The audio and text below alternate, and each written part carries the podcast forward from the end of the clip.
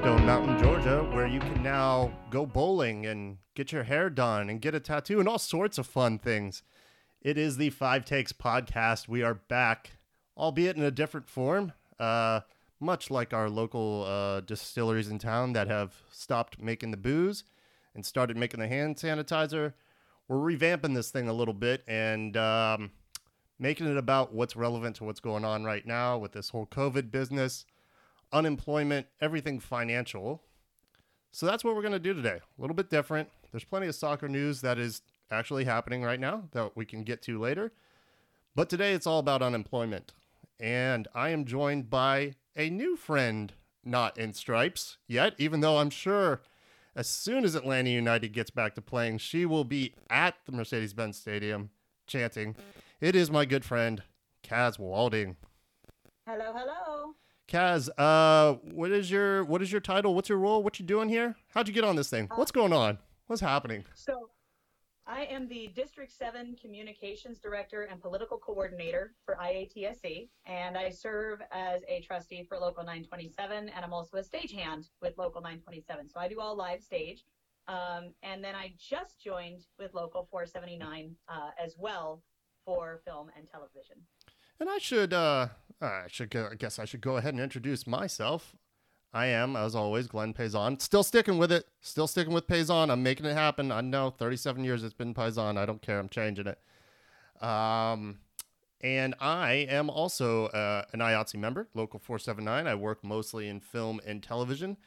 And this podcast today is going to be mostly geared towards our IATSE brothers and sisters dealing with uh, unemployment issues. Um, even though there will be some good general unemployment knowledge on this, a lot of it is going to pertain to what we're dealing with in terms of certain employers and, what have you. But there's a lot that's just going to pertain to everyone, really. So there's a lot for everybody in here, and not just uh, IATSE brothers and sisters. And with that said, we're going to go over a few things first. First, we're going to start off with kind of a uh, a glossary of terms, if you will, some shorthands that we're going to be using throughout this pod uh, when we're referring to unemployment and stimulus and everything. So I'm going to go over those one at a time here. The first one is PUA, which stands for Pandemic Unemployment Assistance. So that's what we mean when we say PUA. When we say GADOL, G A D O L, that is Georgia Department of Labor.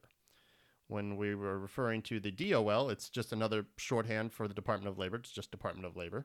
UI, Unemployment Insurance. C and C would be cast and crew, one of our employers in the film and television business. EP, Entertainment Partners. $600. That is the amount of the federal weekly payment. $504. That is the amount of the federal weekly payment if you choose to have taxes taken out. Uh, benefit year, that is one year from the date you first file your unemployment insurance claim. Uh, Mark Butler, he is the Commissioner of Labor. And WBA, it is not women's basketball. It is weekly benefit amount. Also good, though. also good and also a cold reminder that there are no sports right now and there's nothing happening no women's basketball no soccer even though germany's about to start back up please god bring back the bundesliga i need soccer in my life i don't care what team dortmund go ahead uh, bayern munich uh, i'll buy a kit whatever it is i'm, I'm it's getting hard. It's getting hard. I can only watch so many replays of Atlanta United. Anyhow, we'll get off the soccer tangent. There probably is going to be another one.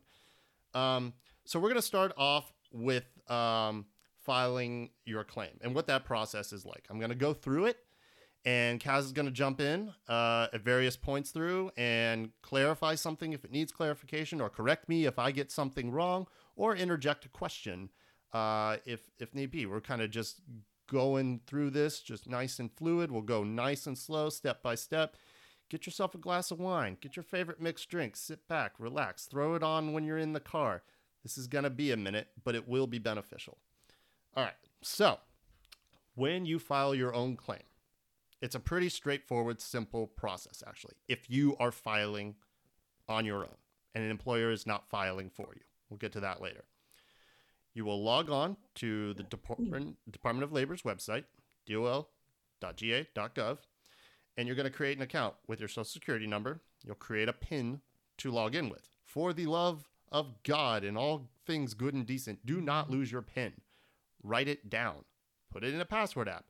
Don't lose it. It becomes a problem uh, when you need to reset your PIN. It can really mess things up. Don't lose your PIN. Um, you will need to know a bit about your employment history when you're doing this.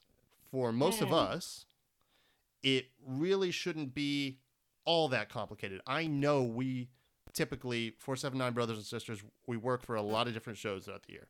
5, 10, 15 different shows is not outside the realm of possibility. But we don't work for that many employers because the show, the production company is not your employer. The payroll company is. And really, there are only three big players in the payroll game. Yes, you might see some weird payroll companies if you're doing a small show, a little indie thing. But really, the three big ones are EP, CNC, and GreenSlate. Um, so when you file your claim, you do not need to enter the same employer more than one time. For example, Glenn Payson, I almost said Payson. I'm still going with Payson. It's so hard to break the habit, but I like the way it sounds better. Um, Glenn Payson starts his claim on 5 1 20, May 1st of 2020, right? He enters his employment history. He started a show on 2 1 19. That's February 1st of 2019. That show was Cast and Crew. And that show wrapped on, let's say, 7 1 19, July 1st, 2019. He then started on another show on 8 1 19, August 1st, 2019. And that show was EP. And that show wrapped on, let's say, 9 30, 2019, September 30th, 2019. He then started on another show on 11 1 19. And that show was Cast and Crew. And let's say that that show wrapped on 4 1 of 2020. Glenn Pison's start date with Cast and Crew would be 2 1 2019. And his last day worked with Cast and Crew would be for 1 2020. Mm. You do mm. not need to put multiple start mm. and end dates for the same employer. Does that make sense, Kaz? So yeah, that does make sense. Now, um, there's another thing to note that if you're a live stage employee and you do actually have like say 20 different employers, which a lot of us do have up to like eight to 10 employers, it's not uncommon at all. And So that is employers, that is still your payroll company. Right, exactly. Mhm. You you all just have companies- have more than we typically do in, in 479. right. being we have quite a few. Um, so we also do cast and crew work, but we also have UTP and we have Sure. the Fox Theater and we have um, Right, multiple right. other companies around. Mm-hmm. the best way to handle this is from here going forward. I know a lot of folks don't do it, but from here going forward, always keep your pay stubs for every job Yes. For 18 months. Get a binder and get those little clear uh, sheet protector envelopes that you can get for, uh, like, you know, what we do for our Dungeons and Dragons sheets. Um, I know, nerd card. Nerd. But if you get those little sheet protectors, you can put each one of those pay stubs into a sheet protector so that that way they're in order throughout the year and you have them on file for 18 months, specifically for times like this or even for the off season because the theatrical folks have time when we don't have anything going and that's when we can file for unemployment. So this is good for you year round. That's a great idea. And a point of clarification, with especially as it pertains to y'all, sometimes your company is also your payroll company, like the Yes. Fox Theater. It's not Precisely. like a show like um, uh, Ozarks. Ozarks is, is not is not your employer. The the payroll company is, and that's how it usually works in the film and television world. Very rarely, it would have to be a real independent production. Is the production company also your employer? But for y'all, exactly. sometimes that can be the case for the stagehand brothers and sisters out there. We know you're listening. Um, so when you are asked, and Kaz was just going over this, how many work work, uh, how many weeks you have worked in the year, you can find that out via your pay stubs. Hopefully, you save them. If you haven't in the past, start doing that now. It's a good habit to be in. Or you can you can contact the payroll company for that information. And in normal times, I know right now nobody's answering their phones. It's because they're overloaded. I get it. But in normal times, you will be able to get a reply from these companies.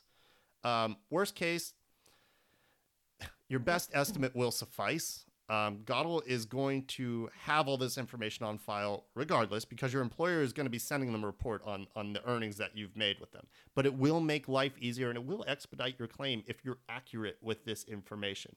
And it's all about expediting your claim and getting your money as quickly as possible, whether there is a global pandemic on or not. Um, they need to know what your earnings are so that they can then take that into their equation, which you can find in the Department of Labor's handbook if you want to know how they arrive at how much you are um, uh, granted in total benefits and how much you're allotted weekly. You can look that up, but they need to know that information to calculate that amount. And if you provide them accurate information, it's just going to speed up the process. So when you're selecting an occupation, Kaz, I, I don't know for 927 brothers and sisters, but for us, most of the time, the option that best uh, is closest to what we do in film and TV is skilled trade. Is that Yes, what y'all that normally pick? Out, that actually checks out across the entirety of the southeast, There the you go. whole of District Seven. Um, anybody who is in a stagecraft type of industry, studio mechanic industry, Yep. hair and makeup, whatever. Hair and makeup, costumes, workers. props. It's a skilled all trade. union employees are all skilled workers. We're part of a union because we have skills. Yes. And uh, speaking of, of, of the union, um, when uh, the option comes up to select whether or not you get your jobs from a hiring hall,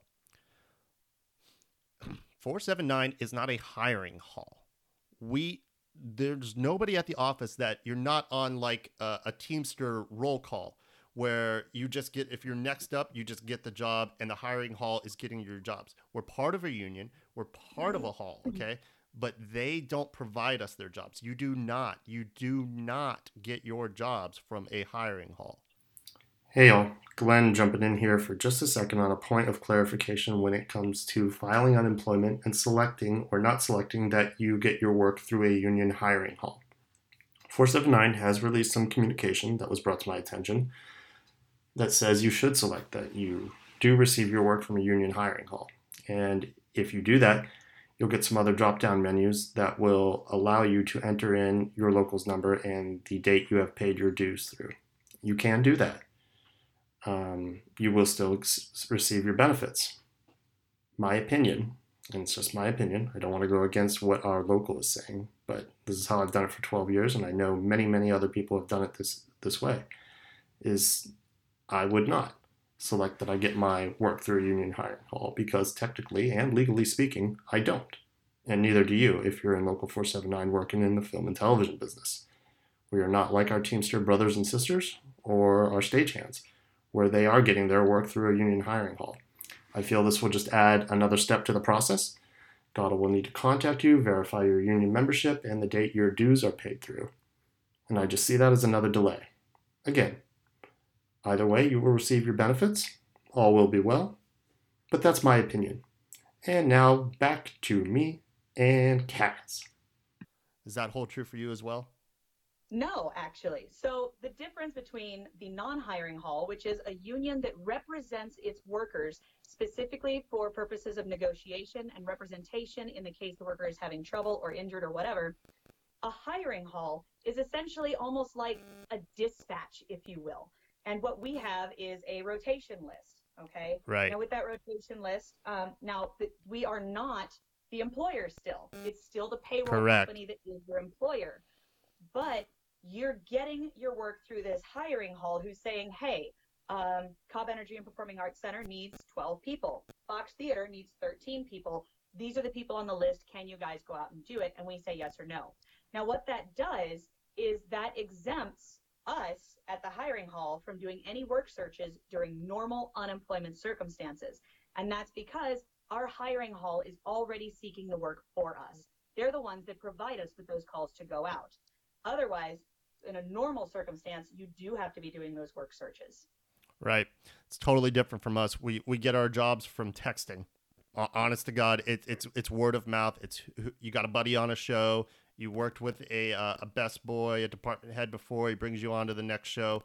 You're, we don't have a roster. We don't have a roll call on, on at 479 where it's just like, okay, well, Glenn is up next, so he gets the next job, and you just work through it like that. So that's the difference mm-hmm. between our two locals, and that's slightly different worlds. We're in the same uh, industry, just a, a little bit different. So, going on, um, when you're selecting your reason for unemployment, usually in normal circumstances, you're going to select that you stopped, uh, you were not working due to a lack of work. There was no work available, i.e., the show is wrapped. It's it's done. It's gone. There there is there is no work. Right now, you should be selecting laid off due to COVID nineteen. There is a, a, a big important difference here, and I know most people have already filed their claims, but there are a few people who are still filing right now. There are a few fortunate people out there who are getting, call it compassion, call it relief, whatever checks you want from a production company who's trying to do the right things, i.e., Netflix still paying some of their employers, and those people will be filing in May.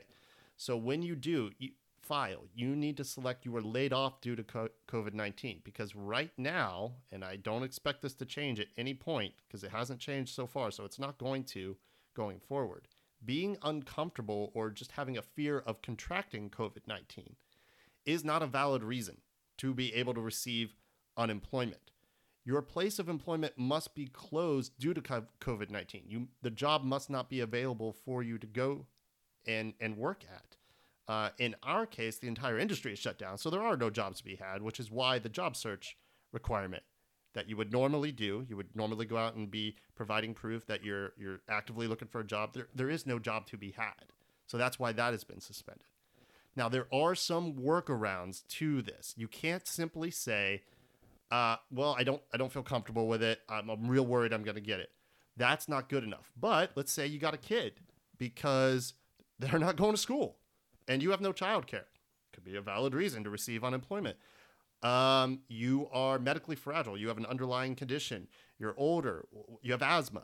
There, there's a, a, list of things medically that could uh, work for a reason to file unemployment. Or say you you got a sick relative that, that you live with uh, one of the in the vulnerable category, uh, has an underlying health condition, is older. That could work too. But simply saying, eh, not cool with it, it doesn't work like that. So be very aware when you file your claim. It must be selected laid off due to COVID 19. The other option is right below it. Uh, don't want to work because of COVID 19. Don't select that one. You must be laid off due to it. It's also very important to remember, guys, that you are in a right to work state. And that goes for anybody in our entire district. All seven states in the District 7 are all right to work. And with that, that means that if you don't have, or even if you do have a sick relative and you're worried about contracting it with them, you still have to work with your employer in order That's to right. figure out if you can maybe not return to work or take on something part time or maybe be somewhere of less risk. That's right. But that is entirely working with your employer and they still have the ability to fire you if a mosquito farts on you. I mean, they can That's fire right. you for any reason whatsoever. That's right. So be aware of that. Be as kind and as as you know nice as you possibly can be when you talk to them. Be understanding when they say no, and know that if they decide that they're going to let you go, there's not a lot that you can do about that because of our right to work laws. That's right. And Kaz, we'll get to the point that you just mentioned later on about uh, working part time there is a mm-hmm. way to work part time to make a certain amount and still be receiving unemployment and the federal uh, payment of six hundred dollars per week. There is a way to do that, and we we will get to that. Um, um, you know, Glenn, actually, yeah. I've got yeah, yeah. I've got questions that keep coming through to me. Okay. Um, so they're asking me who do I actually list as my supervisor if the payroll company is my employer? Do I list who my steward is, my department head? What do I even put there? For us, I can speak for 479 Film and TV uh, brothers and sisters. We list our department head, our, our direct supervisor, who's right above us. You know, if uh, if you're working on a Tyler Perry show, your your supervisor is not Mr. Perry. Um, it, if you're uh, working in set dec, your set dresser, it's your lead man. That's who you want to go with. Your department head. Uh, how about for for you guys? That is the same in live stage. Yes, Cool. you would always go to your department head. If you don't remember your department head's name, it's okay to list your steward if you need to, because your call steward Sure. will be able to answer the question for you. Sure, exactly. Um, so, uh, upon completing the application, once you go through everything, it's really not that painful. I promise. Just if you have all your information, it's really not that bad. Um, you'll receive a confirmation number. Go ahead and write that down or screenshot it. Make yourself a little folder somewhere. Keep all this. Keep good records. Right. That's pa- half the battle is just keeping good records. And then you're going to be in the 21 day waiting period. I've had a few people um, talk to me over the, the past few weeks uh, who are concerned that they uh, haven't received their money yet and they filed like 15 18 days ago. And i try to be as polite as i can with them but i got brothers and sisters who haven't been paid five six weeks after filing. Like you got to relax chill. You're in the 21 day waiting period minimum.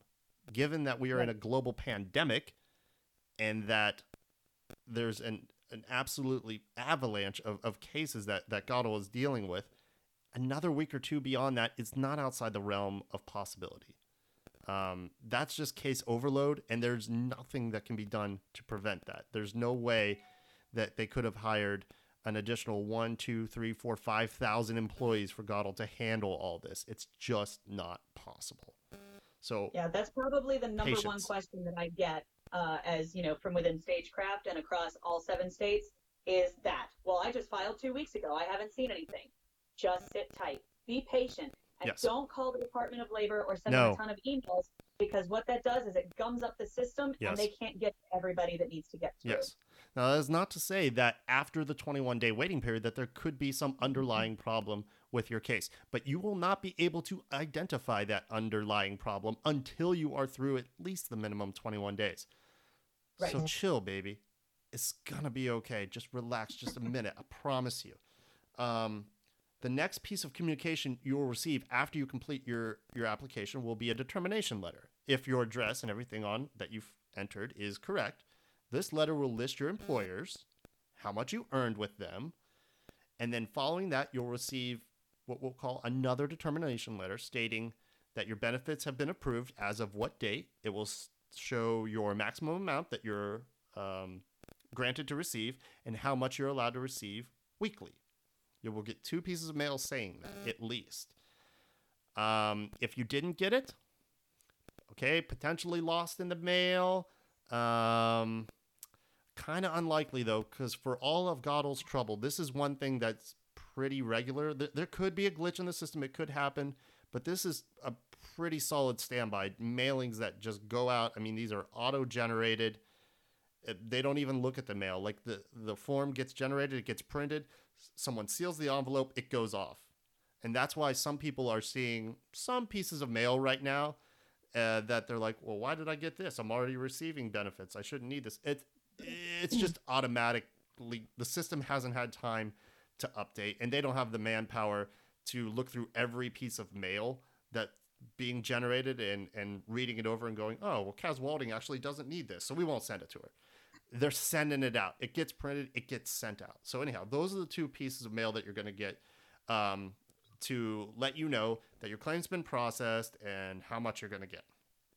Now Wha- I will jump in on this. Yeah, go ahead. Um, so do remember when you get a determination letter that has your amounts of money on it and it has all of your employers listed, that is not an approval letter. It Correct. just determines what your benefits are going to be when you do get approved. Yes. The second letter is a claims examiner determination, Right. and that's the one you're waiting for that Right. will tell you whether or not you're approved. Correct. First letter is basically saying, hey, this is who you worked for. This is how much you made with them. Second letter, GADOL's essentially saying, okay, cool. It's approved as of this date, and you you move forward. Oh, but the next question terms. then is, I just got approved, but how long do I have to wait for my money? You want to take that one? Go ahead. Sure.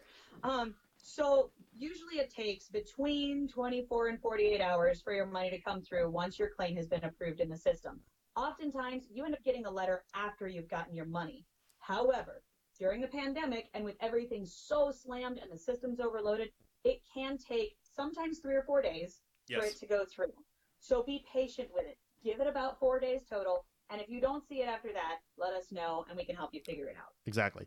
So while you are in this waiting period, this aforementioned 21 day waiting period, and while these communications are coming to you, you need to be certifying every week on the day of the week you were asked to certify on every single week. Just just have Siri, have Alexa, have them all remind you.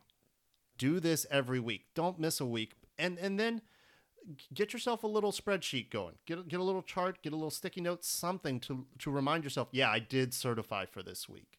So that way when you're certifying, every time you're going in, you're certifying for the current week, not the previous week. You don't need to go back and think about, "Oh, did I certify for the previous week or not?" Stay organized. It will really really help you out because it's a lot to remember because while you're trying to get unemployment, you're trying to deal with a global pandemic. Like I I get it. Things fall through the cracks. So write shit down. It will help you. Mm-hmm. All right, here we go. The backstory on the major problem facing members of 479. I'm going to take a drink here. You're gonna need it. Yeah, I'm going to take a uh, Marco Rubio, Rubio uh, gulp size of water here, bringing back the jokes from 2016. All right. So, entertainment partners, cast and crew. Here's what happened, y'all. And I think it is important to understand. I, I know at the end of the day, we just want to know money's coming. I get that. But it is important to understand how things happened and why things happened. You, will be better armed with knowledge in the future for the next time something like this goes down, which, God willing, it, it doesn't happen. But, I mean, it's probably gonna. So, I know, but you know. Don't jinx it. Hey, fortune favors the prepared. So, uh, True. cast and crew did not file on behalf of their employees. The only payroll employer who did was EP. If you were able to file your claim and you have been able to certify every week, your employer was most likely cast and crew. Most likely for 479ers. For you, you guys got some other employers that could be in the mix. For us, it's most likely cast and crew. You should continue certifying each week if you are able to do so, meaning that an employer has not filed on your behalf. Now, here is the explanation on how all this trouble with the payroll companies went down. And I'm going to go slow, I'm going to go point by point. The House and the Senate, up on Capitol Hill in Washington, had good intentions back when they passed legislation on April 3rd. Trump signed it into law on April 4th. They wanted to get money out to the average American worker, you and me, you know? And we all said, yeah, okay, that sounds great. And the states went, oh, okay. State governments were saying that that sounds okay. We could, that sounds good, sure. And then the House and Senate said, okay, well, we're going to do it via unemployment. And we all went, oh, okay, sounds great. And the states went, wait, what the fuck did you just say? I mean, listen, I, I disagree with just about everything that comes out of Trump's mouth. But he was right in that this was a dumb way to fund everybody via unemployment. Because every state is different. No Department of Labor in any state was prepared to handle the volume of cases and create brand new systems to pay people that they had never paid before. So now, that's twice, twice in a month that I have agreed with Trump because I think he was right about Governor Kemp opening up too early too. So That's frightening. uh, hug your loved ones. Uh, say your goodbyes. I, I got to go back and reference the Bible. I don't know what book it was, but I'm pretty sure somewhere in there it says if you agree with Trump twice in a month that it's over. So I, I'll, I'll go back. I'll reread. I'll see what it Moses said it. I know it. Oh, Moses said. it. I just know that's it. that's You got it ridiculous. This is this is ridiculous. All right, all right. So the states were not were not set up to to handle this. We know this by now. Um, that many people trying to file unemployment all at once. Furthermore, e- even if they had the capacity to handle hundreds of thousands of people, which nobody did, they didn't have the system in place to handle paying benefits to 1099 and gig workers. It's it's never been done before. So an entirely brand new system had to be built from the ground up while dealing with normal unemployment claims to, to handle those folks. And that has been dubbed the PUA, or the Pandemic Unemployment Assistance, which we'll get into later. So GADOL, in an effort to expedite payments to everyone, they, they saw this avalanche coming and they said, okay, what, what can we do here to handle this? Because it's been signed into law that Congress basically said, here, you, y'all figure this out. You administer this, this thing that we've created. Uh, we're done. We're going home. Um, and they did. So GADOL said, all right, we're going to mandate that all employers should file on behalf of their employees. They did this because when an employer files on your behalf, you typically see your benefits flowing in days, not weeks. It's just a faster process. And this is where it hit a snag with us. Our employers, which are the payroll companies, again, your employer, I don't care who says it, is not the production company. Unless you're working at Fox Theater, like it's they can be the same thing in the 927 uh, uh, circumstance. But it's, it's, usually not. Usually not. And it's it's not it's not the production company all and it is not your union hall. Don't put it down. It's not. Um, your union is not your employer. For the love of god all right so these these payroll companies ep cast crew all of them they're not used to filing for their employees they've never done it they're not set up to do it Cast and Crew, EP, and others have, have tens of thousands of employees spread across the country, all in different states with different laws. They just didn't have the means to do it. They're not like your traditional employer, brick and mortar type store. They're not prepared to certify for everyone every week and to also have those employees updating them on the status of their employment.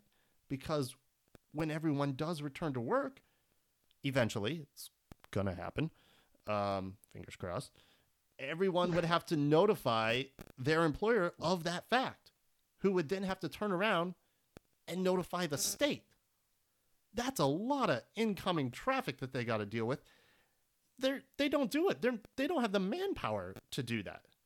So, cast and crew made the decision to straight up not comply and not file on behalf of all their employees technically, they broke the law.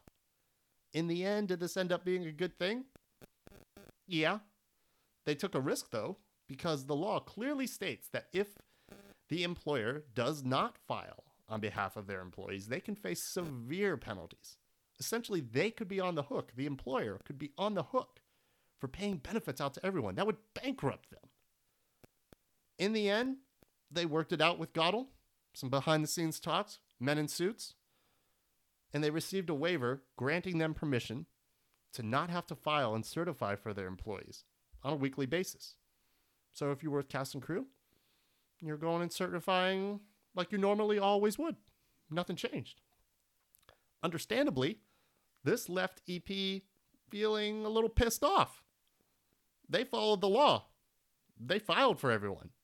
Now, did they do it in a sort of rushed and kind of panicked manner without notifying any of us.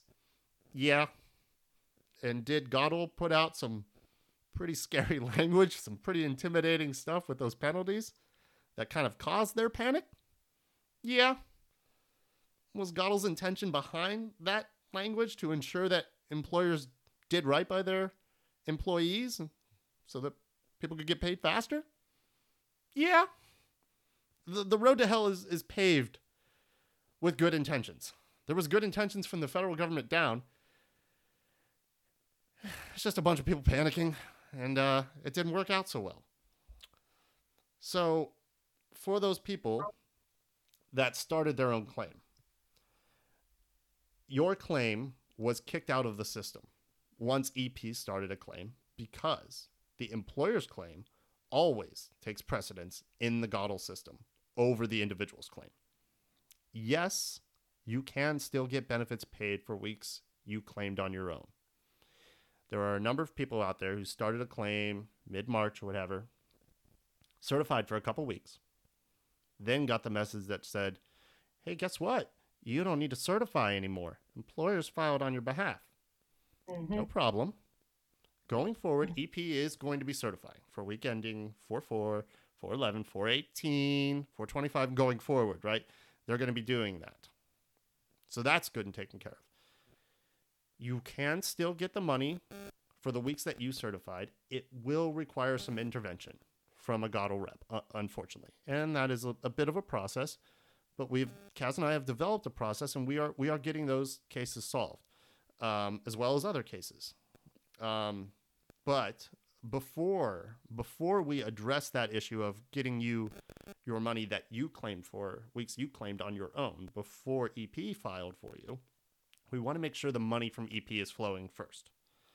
So let's get you the money that EP is certifying for on those week ending dates. Once that happens, then let's get in touch with GADOL and say, hey, this person that's um, receiving money now, smooth as butter, from an employer filed on their behalf, needs paid for these two weeks that they filed on their own. If we intervene now, I think it might just be messed up. So let's get the money flowing first. You will, I swear to you, you will be back paid from the date your employer filed for you or when you filed. You will get everything you are owed.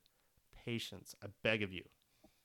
Well, and that's actually a reaction that's very common with the with GADOL anyways, is that they will make sure the money is flowing first.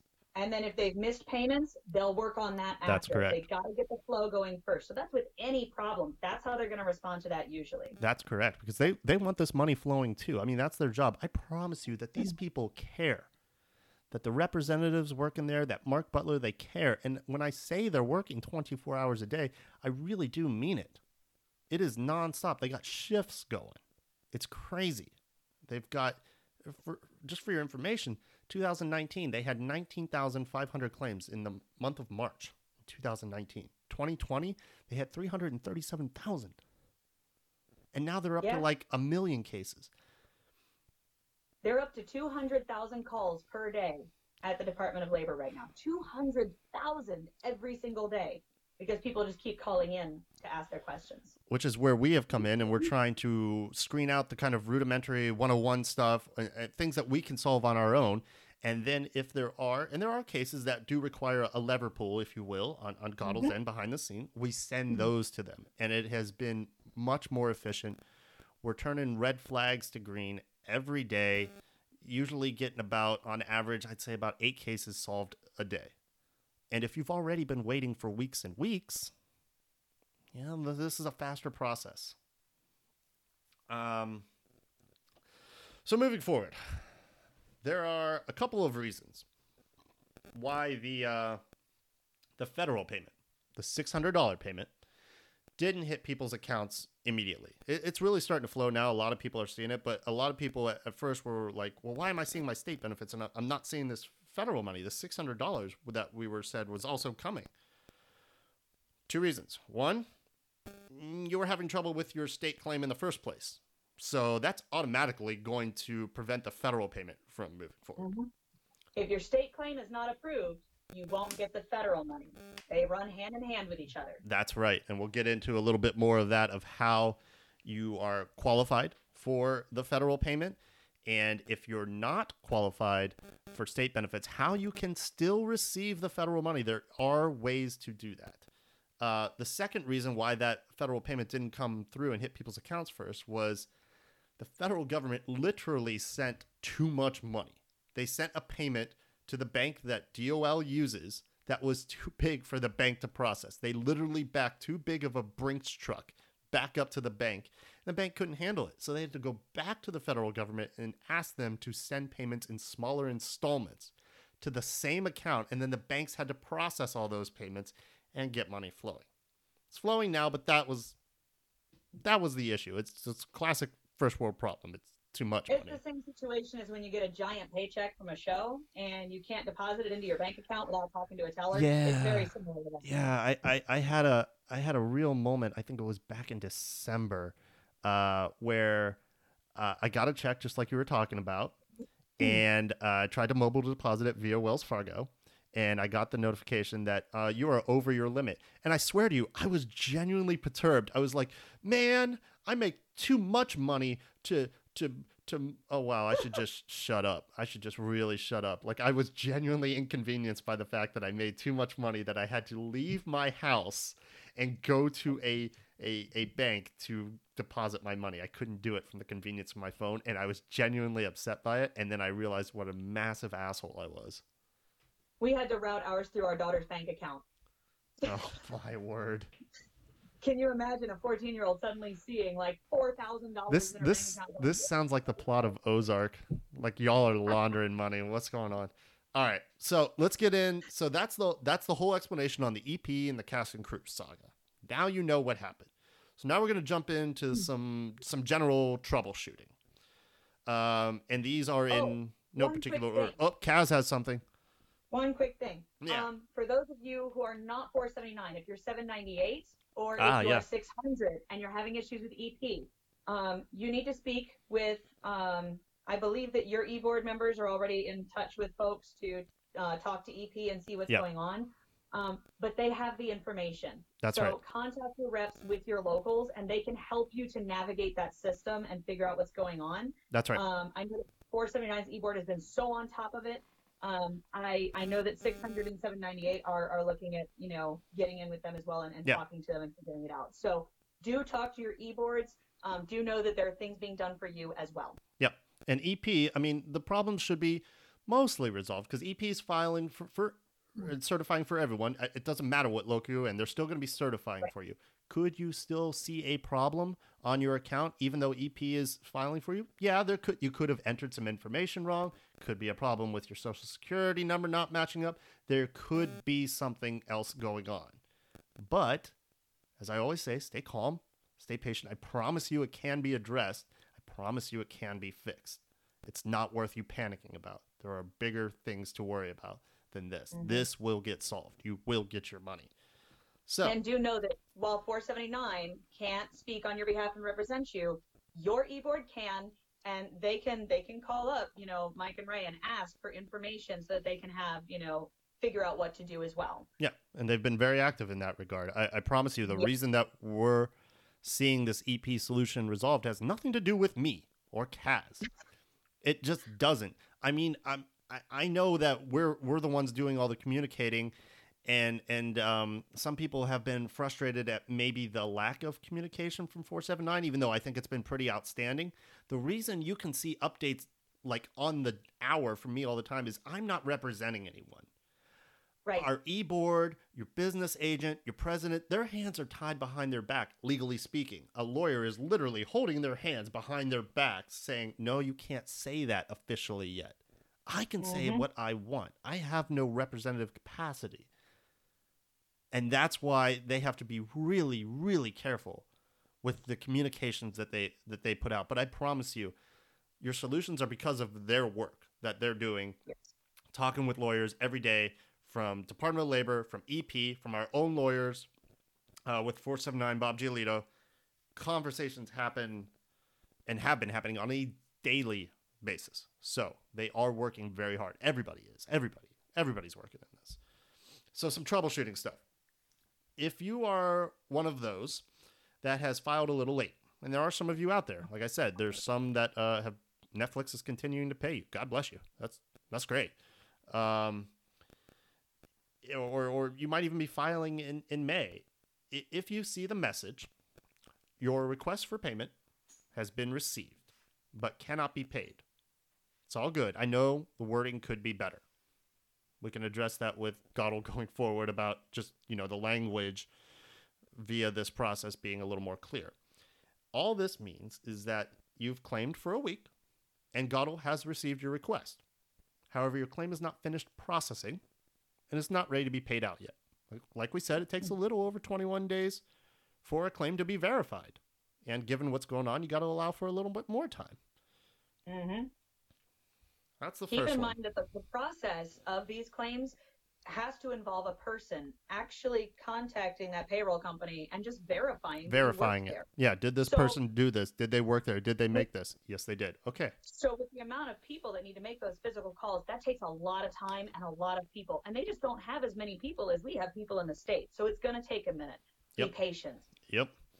Um, if you've lost your pin, shame on you.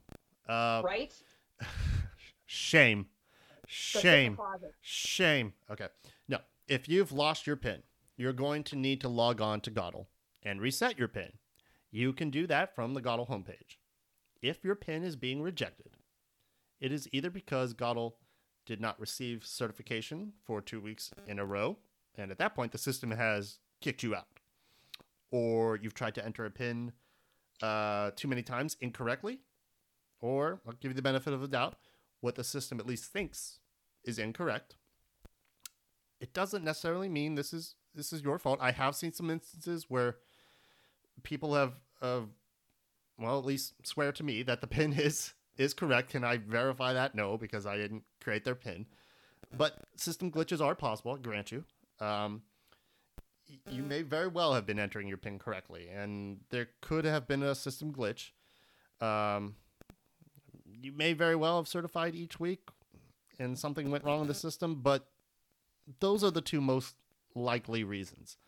Um, most of the cases that I've sent on to to GADOL reps have not been just a simple like the pin isn't working a glitch. There's there's usually an explanation uh, behind it. But if you get to the point where um, system's just locked up, you cannot log in for whatever reason. Um, you've tried logging in at night. Try that. That's actually a, I know it sounds weird. It's like the when you call tech support. Oh yeah, just uh, unplug your computer and plug it back in. It'll, it'll fix everything. Seriously, that that shit sometimes works. Sometimes you do just need to plug it in, or, or pl- unplug it and plug it back in. And sometimes you just need to log on at night when there's less traffic and the system can handle it. So try that first. If it absolutely doesn't, you're up against it. Mm, we probably at that point need to get you in touch with somebody who can resolve that. also, don't forget, clear your cookies before you Ah, go in. yes. So the Department of Labor system was actually designed and built uh, prior to 2003. And when I started Oh. coming into using this system, it was around 2004. That was when they, it was the year after they had gone online with it. Uh, So keep in mind that cookies are going to make a difference here and that their system does I not love understand cookies. Old cookies. So I love cookies, cookies. are small files of information that are placed on your computer by a website so that you can load your websites a little Yes. bit faster. Yes. So the unfortunate part is if there's an old one in there, it could be loading something completely weird. So go Clear ahead and clear those before you go in. Clear your browser history. We all do that every day, clear. anyhow. Um, Mhm. Clear, clear cache, clear it all. You can do that uh, if you go into your whatever browser you're using. Go into preferences, clear it out. You can do it. Um, whatever y'all are doing it every day, anyhow. We all know everybody's clearing their browser history every day. You don't want to die one day and then your browser history is there for all to see. Just saying, y'all. Keep This it is squeaky also clean. why you use incognito tabs. Oh, I've said too much. also, in, in terms of browsers, Safari is notoriously buggy with the GADOL website. Yeah. Try Firefox. Try Chrome. Mhm. Is Internet Explorer still a thing? Try that. Internet Explorer still exists, Yeah. and that is what GADOL is actually built for was Internet Oh, man. Explorer. And Yeah. God forbid anyone have Netscape Navigator still. Oh boy. Yeah, go ahead try Netscape. Those of you out there, any Netscape users out there, try try that one. See how that one goes. All right. Don't use Safari. Clear your cookies. Uh, also eat cookies. So, um, some other troubleshooting things uh, that could be causing a snag with your claim. You could have an open claim from earlier this year. If you started a claim earlier this year or or or last year, 2019, um, and you collected a couple weeks of unemployment maybe, and then you got on a job and you stopped certifying, th- there could be a problem there. Um, you may have entered some certification information incorrectly, or maybe you missed a week of certification. See lots of those cases where they missed one week, picked it up the next week, and then got on a job and, and, and stopped certifying. Uh, that could be a problem. Uh, there's a few different reasons why this issue could be with your previous claim. Um, in the future, uh, when you return to work, uh, you only need to certify, and I swear to you, this is direct from Mark Butler. Post the screenshot if you want. Um, you only need to certify if you are earning less than your WBA, that is your weekly benefit amount. So, in normal times, non pandemic times, let's say you were approved for $300 per week. You only need to certify if you are making less than that. Once you return to work, and let's say you, you get on uh, a show at the Fox Theater, get on Ozark, whatever it is, you're making 1200 a week, you don't report that. You're, you're, you're back to work. You're, you would end your claim by stopping to certify. If you got Yes. like one day at that week and you made 250 bucks or whatever, you would you would claim that. You would enter that information into your weekly certification saying, "Yes, I did work. This is how much I made." And that is straight from Mark Butler. In these uh, extreme times with the pandemic, there is an emergency rule in place. And this this is very very important. It can get a little complicated. I promise you it's not that bad. The emergency rule states that it exempts you from $300 of reported income. What that means is under the current rules, you would only report your income if you are making less than $300 plus your weekly benefit amount. So in the scenario that your weekly benefit amount is $300, you would report if you're making 599 or less. And that's also how you're going to be able to continue to receive the federal payment and Mhm. still hold a part-time job, which we're about to jump into. But to be clear here, there are two types of benefits right now during these times. State and federal. The state benefit is just the normal amount you would usually qualify for from the state of Georgia anyhow. That's your state benefit. The additional $600 is from the federal government, and that's brand new. Brand spanking new. Got that new car smell. Past April 4th. If you qualified for state benefits, you qualify for the extra $600. Full stop. hmm The rules state that in order to receive the $600, you must be receiving at least $1 of state UI unemployment insurance per week. For example, Glenn Payson, I got it right, receives $300 in state benefits per week. Glenn Payson also gets the $600 from the federal government per week.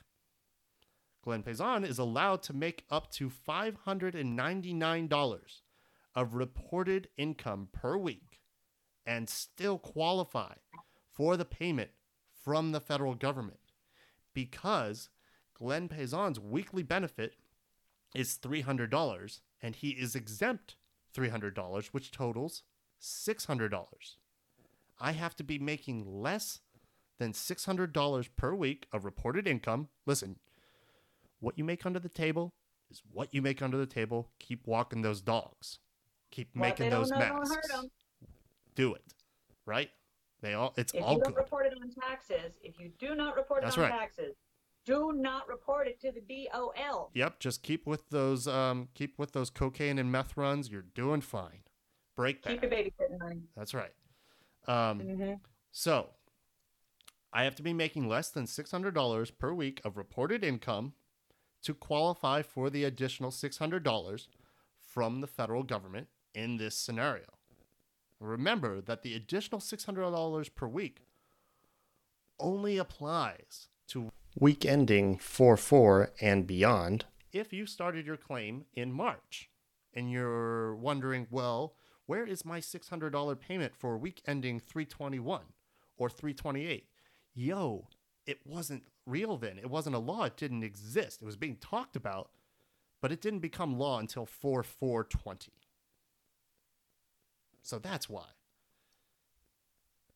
Does that kind of make sense with the whole unemployment thing and, and how much you have to be making? Now, I, I know the next question is going to be okay, well, what, what if my benefits are zero? What if I have Mhm. exhausted my benefits? I'm not getting anything from the state, or I'm 1099 and I didn't qualify for unemployment. There's a way, there's a mechanism in place to continue to receive at least the federal payment of $600. And we're about to jump into that. The other thing that I'm, I'm starting to see a, a, a weird thing on a couple people's accounts, and it's nothing more than a system glitch. There's plenty of those out there.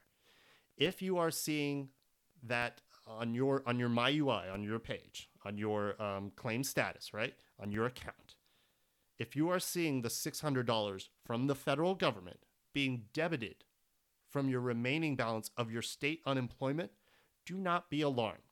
The system has no way of showing that. It's just showing, it's detecting money coming in and it's got to be pulled from somewhere. And it doesn't have anywhere to pull else to pull it from. It's just automatic. That $600 does not does not go against your state benefits. It is from the federal government. It is totally totally separate.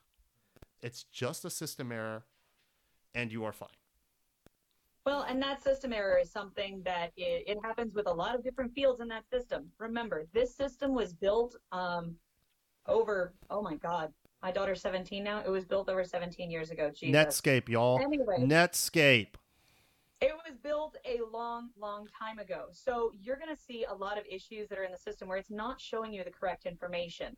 But the fact is, is that it's just faster for all of the caseworkers to jump in there, fix the issues, get you your money, and we'll make it look pretty later. Yep. Um, now, granted, that does generate a lot of questions to the DOL, but you know, in those cases, we've actually been fielding a lot of those questions because those are things that we can answer. We know which fields are the ones that are just not updating, um, and you could just pass that information on to your friends. Yep.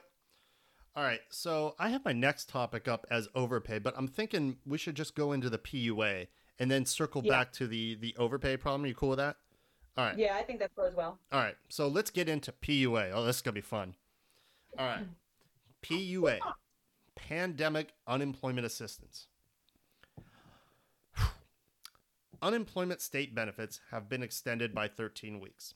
That language is a little confusing. I get it. Let me explain. Yeah, sure. That sounds like a great idea. Let's let Glenn come in and explain everything. He's never going to get anything wrong. All right, y'all. I'm jumping in on this again. Uh, PUA clarification because we've had some things developed today and I want to make sure the information that's out there is correct. So, what we had happen today is I've had more than a couple cases now of this uh, occurring, so I'm pretty confident in saying it. Um, I've had a couple people um, show me their uh, claim status uh, window, uh, their their page today on the on the GADOL website, and there's been some changes uh, a week ago, a couple days ago, yesterday, they showed that their maximum benefit amount was 5110. That's the maximum you could have in your weekly benefit amount being 365. That's your max. They were showing that. Today, they're showing a maximum benefit amount of 9,490. And their weekly benefit amount is still the same at 365. So, if we take 9,490 and we subtract 5,110, we get 4,380. If we take 4,380 and divide that by this person's weekly benefit amount, which was $365, we get an even 12. An even 12 more weeks of state benefits. What that would mean is, per the rules, remember, if you want to receive the federal payment of $600 per week, 504 after taxes, you need to be receiving at least $1, right? At least $1 of state unemployment per week. Well, you're going to be in this scenario because your state benefits have been extended by 12 weeks, thus negating the need for PUA. Because by the time this person in this scenario, by the time their benefits are exhausted, they're going to be past July, the end of July. And at the end of July, the program ends. Period. Across the country. Uh, the federal payments of $600 per week end, barring any new legislation that comes in and is introduced that could potentially extend that out to another month, September or October, or whatever. But we don't know that yet. It's just being talked about. But that's the that's the current scenario. Before we were under the impression and the understanding that PUA um, was there to allow people to receive their federal payment only. You know, the $504, the $600 per week.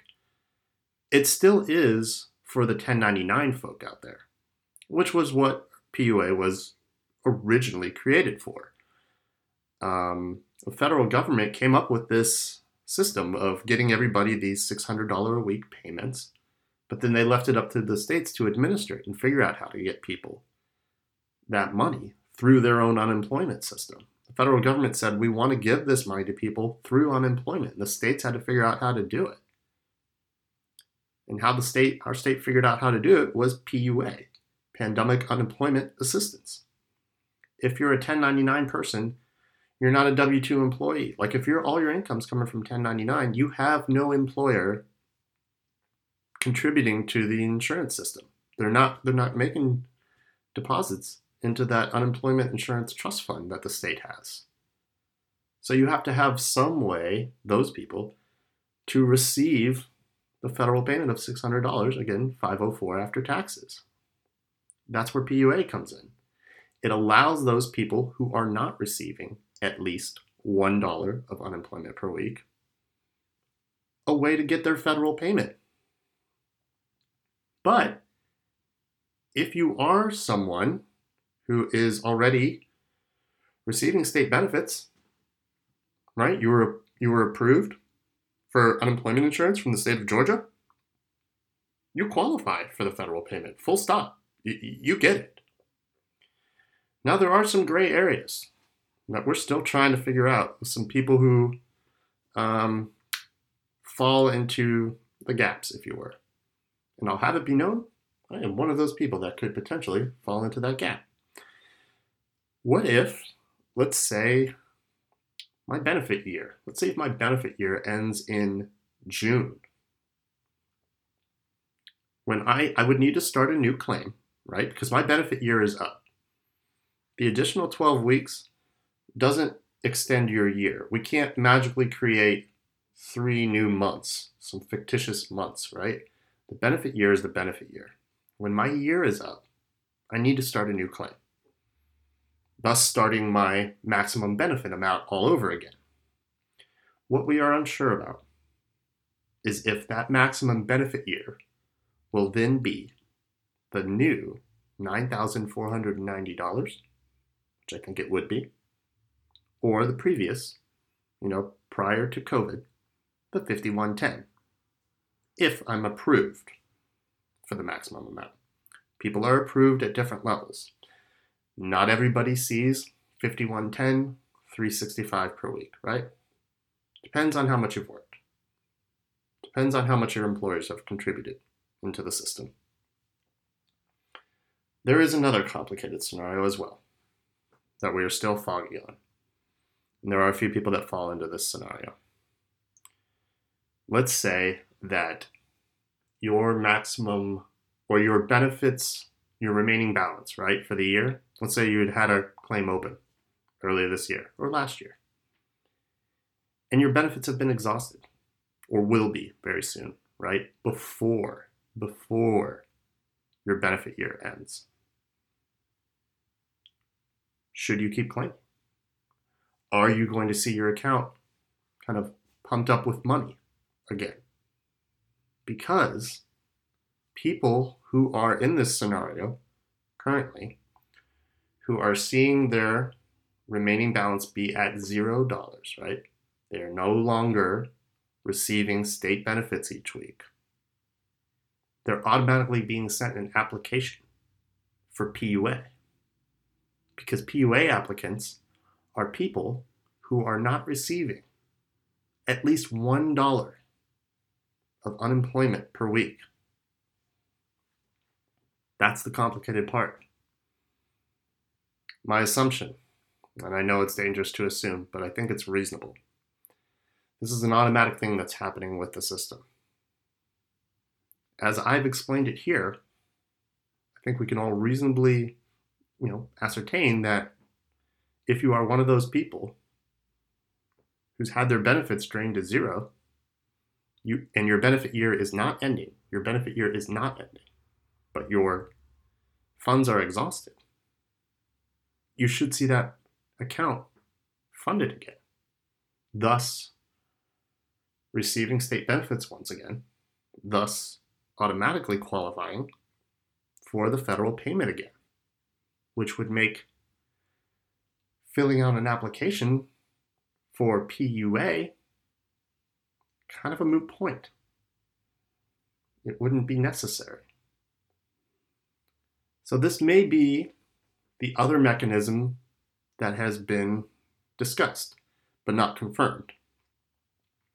We were under the impression that this other mechanism uh, that was in the works was nothing more than a tool like PUA is for 1099 folk. We just thought this other mechanism that was in place was going to be a tool a little better suited, a little more tailored for W 2 folk when filling out the application for PUA. It was going to have a different acronym. Because you'll notice, for those of you out there who have filled out the PUA application, and you're a W 2 person, but you got that application because, again, your benefits were exhausted, I'm sure you noticed when you filled it out, it's not exactly conducive to W 2 folk, right? The questions you're asked to answer, the answers you're allowed to give, doesn't really match up with what you do for a living and how you make your your earnings, um, how you make your money. So you fill out the application as best you can. Again, we thought that's what this new mechanism that was in the works was for. Nothing more than a means to allow you to continue to receive at least the federal payment of $600. That seems to not be the case now. It looks like state benefits alongside the federal are being extended. Again, you're going to receive that federal payment, right? Of $600 per week because you're receiving state benefits. So around and around we go. Appreciate everyone's patience with this. We are doing our very best to make sure everything we put out is as accurate as it can be, while at the same time trying to get it out quickly. Because we know people are struggling out there, and being in the dark is the worst part about all of this. I mean, yes, not having money sucks, to be sure. But not knowing anything just compounds the problem and makes it worse. All right, y'all, we're going to jump back into it now. Thank you. Talk with us. Get on the Atlanta Art Department COVID 19 Facebook group. For the love of God, please look for your answer first before posting a question that has been answered ad nauseum. There's lots of good videos. Everything's categorized. I do my best at, at, at kind of curating everything and making it streamlined. And but if, if at the end of, of the road you you cannot find your answer, contact me. Contact myself. Contact Kaz. Post your comment. We will address it. It, it will get fixed. So let's hop back now to the last troubleshooting thing, which is overpay. Too much money. First world problems. Woohoo! All right. So if you have been paid UI benefits, unemployment insurance benefits, while you were still working for whatever reason, you know, you're, you're, there's plenty of people out there who started their claim and then, surprise, the show's like, hey, we want to help you all out. Here are a couple extra uh, compassion pay, relief pay, furlough pay, whatever pay. Great. That, good on you. Thank, thanks very much for doing that. It's okay. This is the least of your problems. It's going to be okay. There is a way to handle this this overpaid. So those benefits uh, that you've been paid, you will need to repay, and you need to repay both both the state and the federal for the weeks you have been overpaid.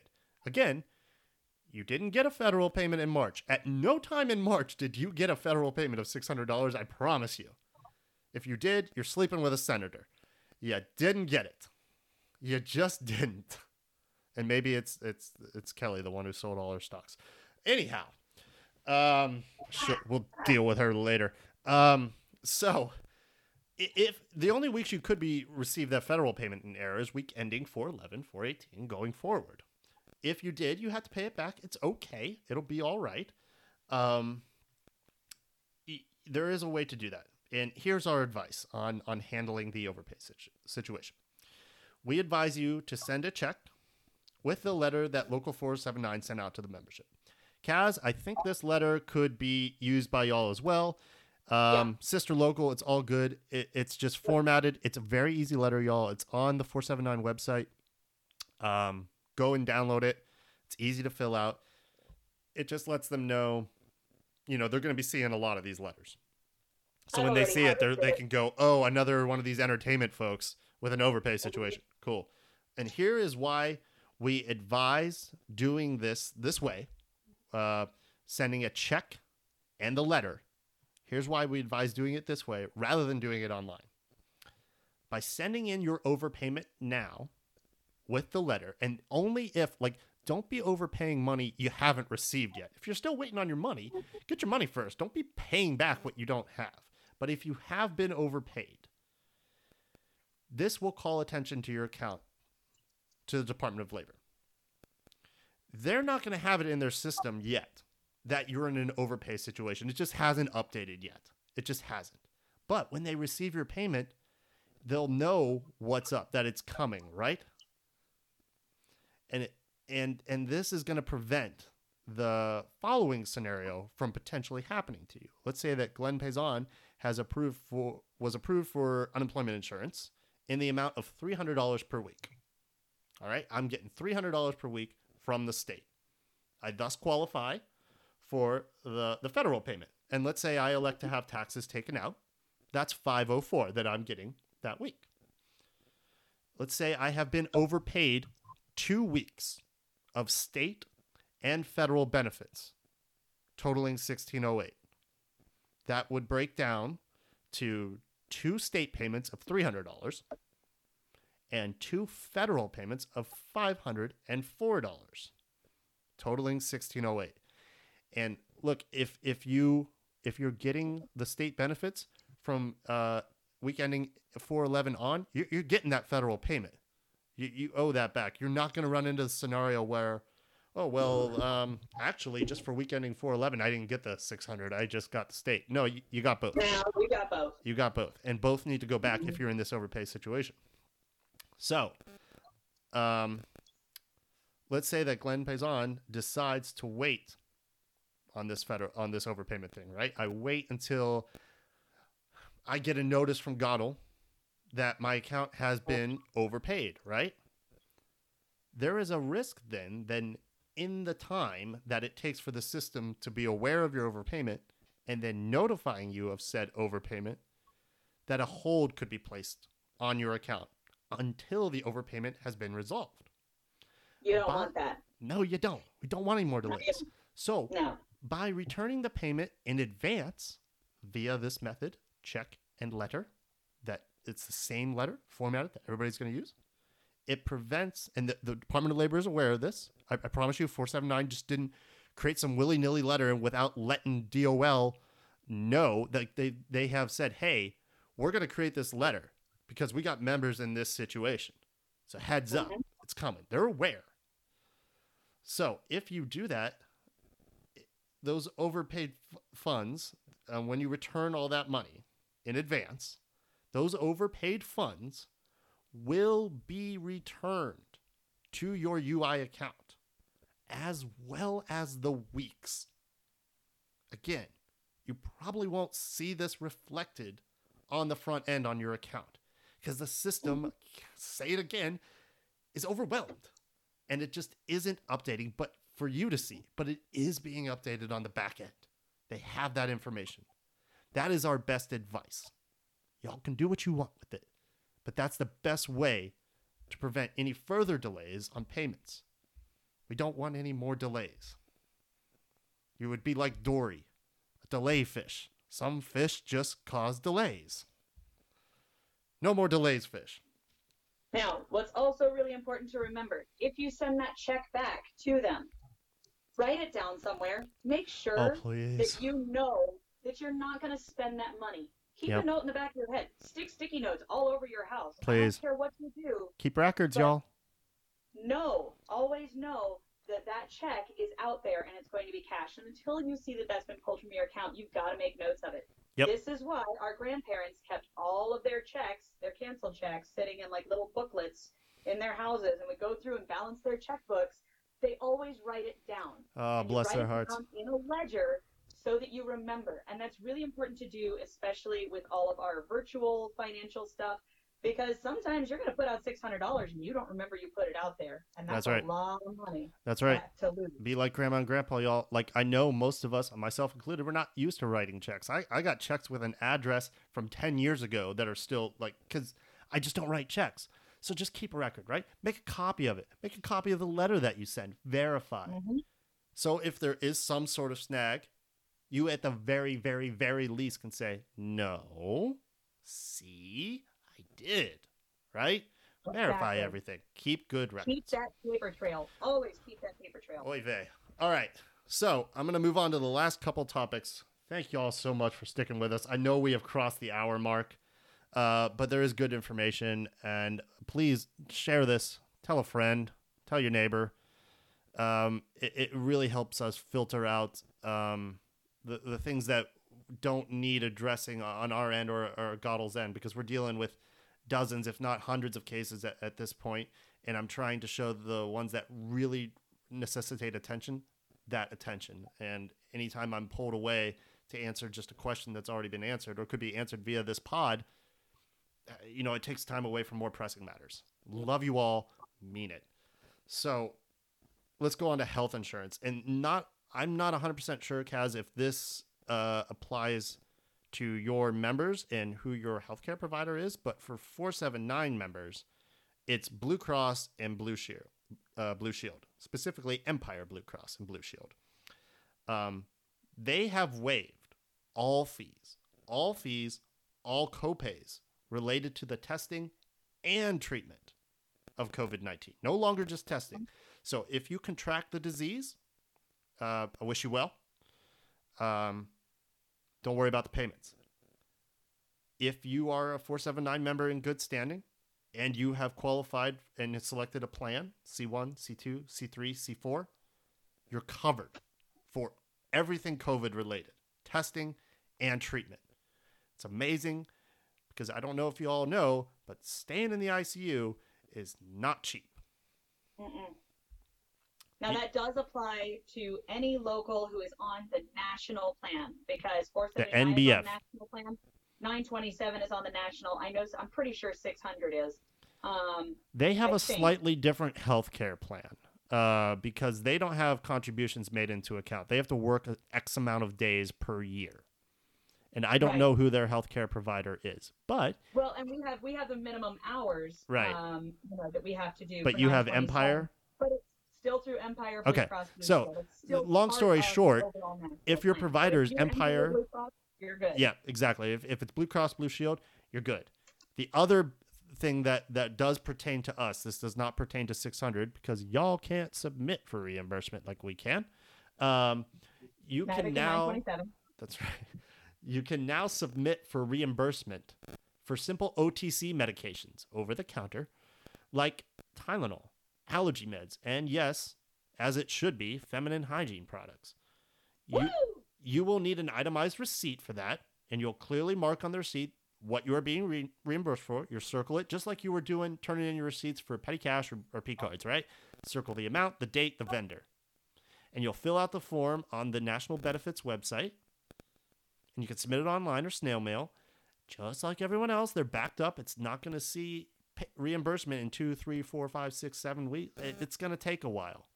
Uh, my advice is to let uh, your receipts for reimbursement pile up because there is an administrative fee uh, associated with the reimbursement. And the more you're getting reimbursed for, the less the fee is. So that's what I would advise there. This used to be a thing uh, prior to the Affordable Care Act coming in. Uh, one of the unintended consequences of that, it, it helped a lot of people, but it kind of screwed us uh, out of this option to do this. So it's back. So it's going to go for at least the rest of the year. Um, you know, if your account's pretty flush, if you've got someone like me, um, I've been working for 12 plus years. I've really built up my NBF account. I got tens of thousands sitting in that account. Stock up. Stock up. Go out and buy whatever products you need Tylenol, pads, whatever. Utilize that. It's, it's your money that you have worked hard to, to earn. The employer has made the contributions into your account for you, but that's your money. So take advantage of it um, and be patient. Uh, next point the annuity. We all have an annuity. You, you, all have that contribution as well, right? You get pension, annuity. We do, and- yeah. Yep. We have the annuity. We do Yep. not have the pension. Right. Okay. Copy that. So with the annuity, uh, that is managed by Wells Fargo. If if you have never looked at your annuity and you bank with Wells Fargo, click on it. Take a look at, at what it's doing. Its markets are kind of crazy right now. It's a little up and down. Should be Um, checking it out now and then. yeah. Uh, and if you don't bank with Wells Fargo, just make an account. Just go make a, a username, password, write them down, and um, go check out what your annuity's doing. There, there are things you can do in there to adjust what you're invested in. I'm not going to get into that right now, uh, but Now you want to be aware of it. and I'm going to need that too. Okay. oh boy. All right. So the 10% penalty that is on early withdrawal, like if you want to pull from your annuity early, there's a 10% penalty on top of the taxes you have to pay. There's a 10% penalty. That has been waived. You will still have to pay taxes on whatever you withdraw from your annuity. But not if you return that money prior to filing for 2020. My advice is leave that alone. If you can at all avoid pulling from your annuity, avoid it. There, there are other avenues. There are other ways to, if you're really up against it, to, to get money. Try and keep that money in there, you know? Um, so if you have to take it out, it's all right. I mean, we all have different circumstances. If you have to take it out, um, and you do not or are not able to return that money that you've taken out prior to filing your 2020 return, you do have the option to pay those taxes that you owe on that withdrawal spread out over three years. So there's some there's some leeway there. It's not pretty. You shouldn't do it if you don't have to, but those are your options. And this also applies to 401ks and uh, IRAs if you have them. I have a Roth IRA, um, just separate fund that I, I have uh, on my own that's managed by uh, Edward Jones.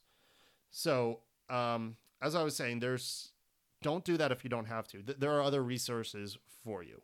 Um, one of those resources uh, for IATSE brothers and sisters out there is the Actors Fund, which is tremendous. They're, they're doing tremendous work. Um, you will need to provide proof that you're an IATSE member who's in need.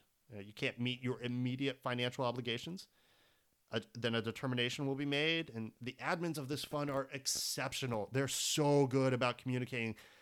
This isn't like a 21 day waiting period for Georgia Department of Labor. No, they're they're getting back to people in hours replying to emails. I know several 479 brothers and sisters who have received, you know, a check for a thousand bucks or, or whatever it is that they applied for in really remarkably short order. I'm talking days, not weeks. They really care. It's a really good program. Uh, I will post the link to it uh, so you can read about the qualifications and apply. Uh, but to be abundantly clear, this this amazing fund is for emergencies, right? This is not meant to pad your bank account. Everybody's bank account is down. My bank account is down, but I'm doing okay. The lights are on. My stomach is full. The dog is being very well taken care of, better than than myself as, as per usual. God, she's an expensive dog. Uh, please leave this funding for your brothers and sisters who are really struggling right now, and there are some heartbreaking cases out there, and they really need that money. We don't want to be draining that down Mhm. just because oh, I'm a little worried because you know I used to have eight thousand in my checking and now I have six. Oh come on now, you're okay. It's gonna be all right. There's people out there that literally cannot pay their rent, and that's what this is meant for. There are some other avenues you can pursue too as well. If if you're a four seven nine brother or sister, we have the hardship committee. Uh, you can log on to the 479 website and see who to contact uh, for that. Uh, it's kind of a similar process, you know, providing documentation of, of your your hardship, your need, um, and that it's really dire, and and uh, the um, the members who uh, work very hard on that group will get back in touch with you again pretty quickly. Right, this isn't like filing for unemployment. So try to pursue those avenues. There's there's there's food banks. There, there's things you can do.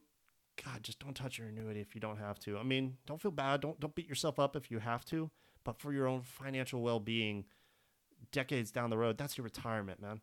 L- leave it be, you know, if, if you at all can. The rule of thumb is is that a retirement account is an awful lot like a zit. You can pop it right away if you want to, but it's probably going to leave a scar. You're Uh, welcome. so that being said, um, do we have anything else? I don't think so. I, I think we have covered just about all the major points. Man, if I could make this pod a required listening uh, prior to posting anything on the page on the group, I, I would because I think it's going to answer a, a lot of a lot of questions. Um, I'll, I'll put it up if if we have left something out. Um, I'm sure I'll get plenty of comments notifying me of that, and I'll go back in and, and we'll do this again, and we'll we'll edit it and through a little post magic sneak that in whatever we're piece of information we're missing but um, by my clock we are at one hour and 20 minutes of us Oh. rambling um, yeah time flies when you're in a global pandemic talking about unemployment insurance um, but I, I i think we have covered everything um, kaz you got you got anything I think we're No? good to go. all right. Well, y'all, um, Kaz, I love you. Um, appreciate the hell out of out of what you're doing. Um, for for myself, for your brothers and sisters, for your not brothers and sisters, for everybody. Um, appreciate everybody who's been a part of the group. Appreciate everybody who's listening to this pod, and you all are. This isn't just me and Kaz. It's everybody helping everybody. I know it's a bumper sticker statement to say we're all in this together, but now it fucking means something because ain't nobody spared from this. So, um, God willing, my next pod will be soccer. Oh, please. Oh, I want everyone to be safe. But I really want to watch some soccer. Um, so for now, I'm gonna I'm gonna end it here. Um, and uh, we'll be back if we need to to do another one of these. But uh, thanks, y'all. Appreciate you listening.